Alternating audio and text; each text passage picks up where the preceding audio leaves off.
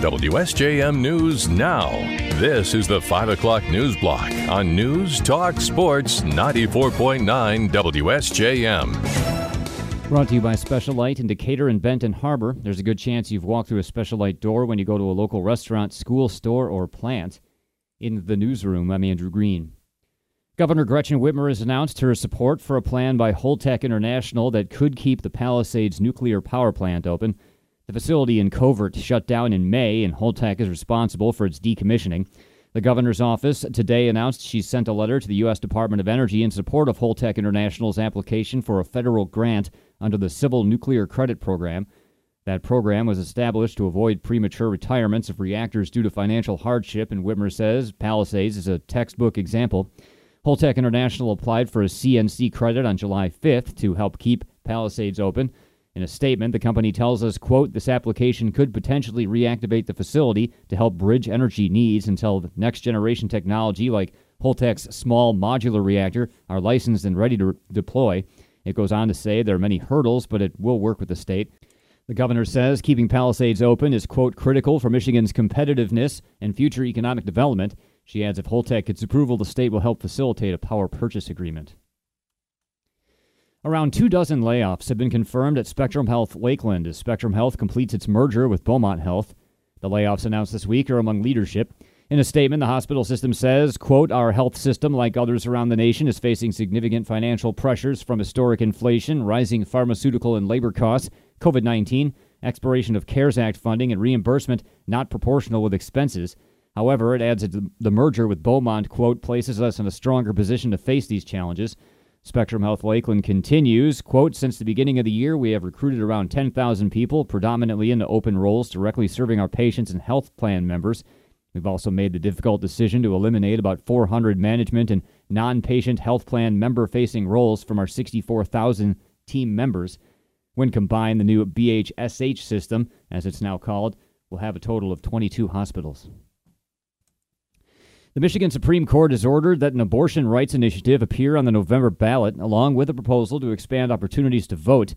Mark Brewer is the former head of the state Democratic Party. The Supreme Court did the right thing in ordering both of these on the ballot, unlike what the Board of Canvassers did last week. I've read both decisions. They're very solid decisions, and now uh, the voters of Michigan will have their voice heard on these two important proposals. Two Republicans on the state board of canvassers refused to certify the proposals this last month, saying there were font and spacing issues. Meanwhile, a Michigan election board has placed the abortion rights proposal on the fall ballot. The Board of State Canvassers today obeyed an order from Michigan's highest court and closed a record breaking petition drive to try to amend the state constitution. The amendment would affirm the right to make pregnancy related decisions without interference. The Michigan Supreme Court on Thursday ordered the board to put it on the November 8th ballot. The board's comprised of two Democrats and two Republicans. The Republicans had voted no last week, effectively killing the proposal with a 2 to 2 tie. Supporters submitted more than 750,000 signatures, easily clearing the minimum needed to get on the ballot. U.S. Treasury Secretary Janet Yellen says the U.S. economy can be both pro growth and pro fairness. Speaking at Ford's Rouge complex this week, Yellen touted the passage of plans that aim to improve infrastructure, fight inflation, and invest in computer chip production. After the progress we've made over the past few months, I am more optimistic about the course of our economy than I have been for quite a while, and I know we're headed in the right direction. Yellen says the administration will increase its efforts to fight inflation and also work for a fair tax code. The Niles Police Department is investigating a fatal shooting on Thursday. It says officers were called to the area of North 6th Street, south of Ferry Street, shortly after 11 p.m. on a report of shots fired. Upon arrival, they found evidence of a shooting. Not long after that, Spectrum Health Lakeland and Niles reported a shooting victim had been dropped off at the emergency room. The victim was 26 year old Raquan Glenn of Niles. He was transferred to South Bend Memorial Hospital, where he died. Police ask anyone with information on the shooting to contact them. Berrien RESA is planning a series of reading events for young children and their parents around the county. Outreach coordinator Laura Robinson tells us the Parents as Teachers program in libraries throughout the county are teaming up for Reading Around the County, intended for kids up to age five. She says those who attend will take part in a book reading led by costumed readers. The goal is to get kids to love to read, and you have to love reading before you can be a good reader. So, to get kids interested in, in stories and make that connection between the stories and books, and to just get them excited about enjoying books together and encouraging the families to share books together. Robinson says the activity is free, and children at each location will receive a book. Parents are encouraged to bring blankets to sit on during the story sessions. The first event will be Tuesday, September 27th from 11 a.m. to 12:30 p.m. at Lake Bluff Park in St. Joseph. The second event will be on Friday, September 30th at Niles Riverfront Park by the amphitheater, also from 11:30 to 12:30. There is no need to register to attend. There will be a free community recycling event this month at Silver Beach County Park. Berrien County Parks Department says they'll accept unwanted hard foam, electronics, and household chemicals at the park on Saturday, September 17th from 9 a.m. to 1 p.m. Green Earth Electronics Recycling will take care of disposing the dropped off items. They'll take all kinds of foam and electronic items, including computers, monitors, TVs, Freon appliances, dehumidifiers, window air conditioners, DVD players, phones, power tools, small and large appliances, or any household item with a cord. They'll also take all kinds of chemicals like cleaning or garden supplies or paint. There is a fee to recycle TVs and monitors. The event will be drive through style, and all Berrien County residents are welcome to take part. And it's been 21 years since the terrorist attacks of 9 11. More than 2,900 Americans were killed when planes hit the Twin Towers in New York and the Pentagon in Washington, D.C., while a third plane went down in Pennsylvania. Aaron Gaish with the Michigan Crossroads Council of the Boy Scouts says they'll hold events in several cities on Sunday, September 11th. What you'll see is different remembrance programs, uh, flag salutes, different speakers from local uh, police and fire and uh, government uh, organizations, all speaking to remembering those lost on September 11th, but also honoring those who serve us every day. He says there will be events in Farmington, Grand Rapids, Muskegon, Traverse City, and Bay City. WSJM News now continues with your Bloomberg report.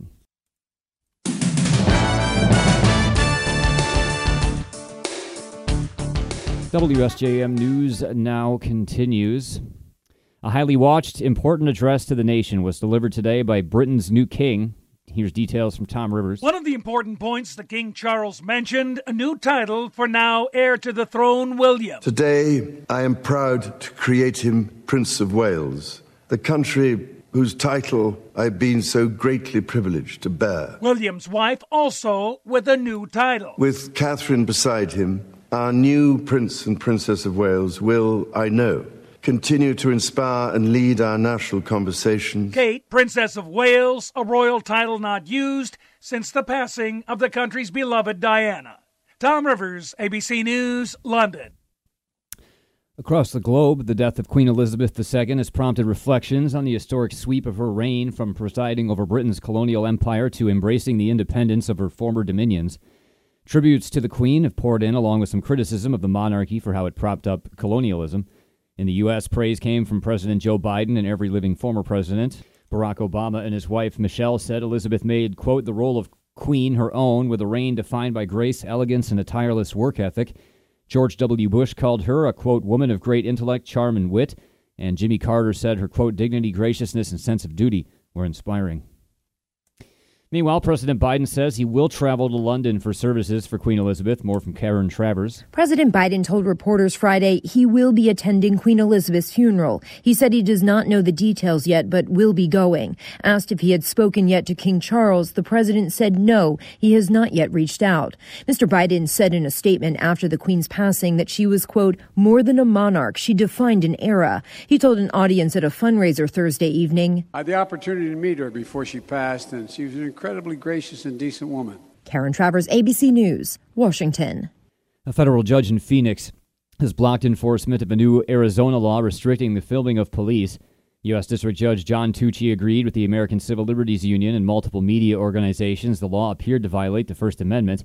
He issued a preliminary injunction today. The law was slated to take effect September 24th. Republican Arizona Attorney General Mark Brnovich as well as the prosecutor and sheriff's office in Maricopa County told the judge they would not defend the law. The judge gave the legislature a week to decide if it will do so. Bystander cell phone videos are largely credited with revealing police misconduct and reshaping the conversation around police transparency. A disaster emergency has been declared in New York related to the spread of a serious virus. More from Derek Dennis. New York's Governor Kathy Hochul declaring a state disaster emergency due to traces of polio found in wastewater samples across the state, most recently on Long Island. There's also a previous case of paralysis in an unvaccinated individual in Rockland County, located in suburban New York City. Polio is highly contagious, spread from person to person, entering the body through the mouth, usually from hands contaminated with fecal matter. New Yorkers who are unvaccinated, including children two months or older and women who are pregnant, are being urged to get immunized immediately. Derek Dennis, ABC News, New York. North Korean leader Kim Jong un is stressing his country will never abandon the nuclear weapons and missiles it needs to counter hostilities from the United States. He accuses the U.S. of pushing a pressure campaign aimed at weakening the North's defenses and eventually collapsing his government. State media said today North Korea's rubber stamp parliament also passed a law that requires North Korea's military to automatically execute nuclear strikes against enemy forces if its leadership comes, comes under attack.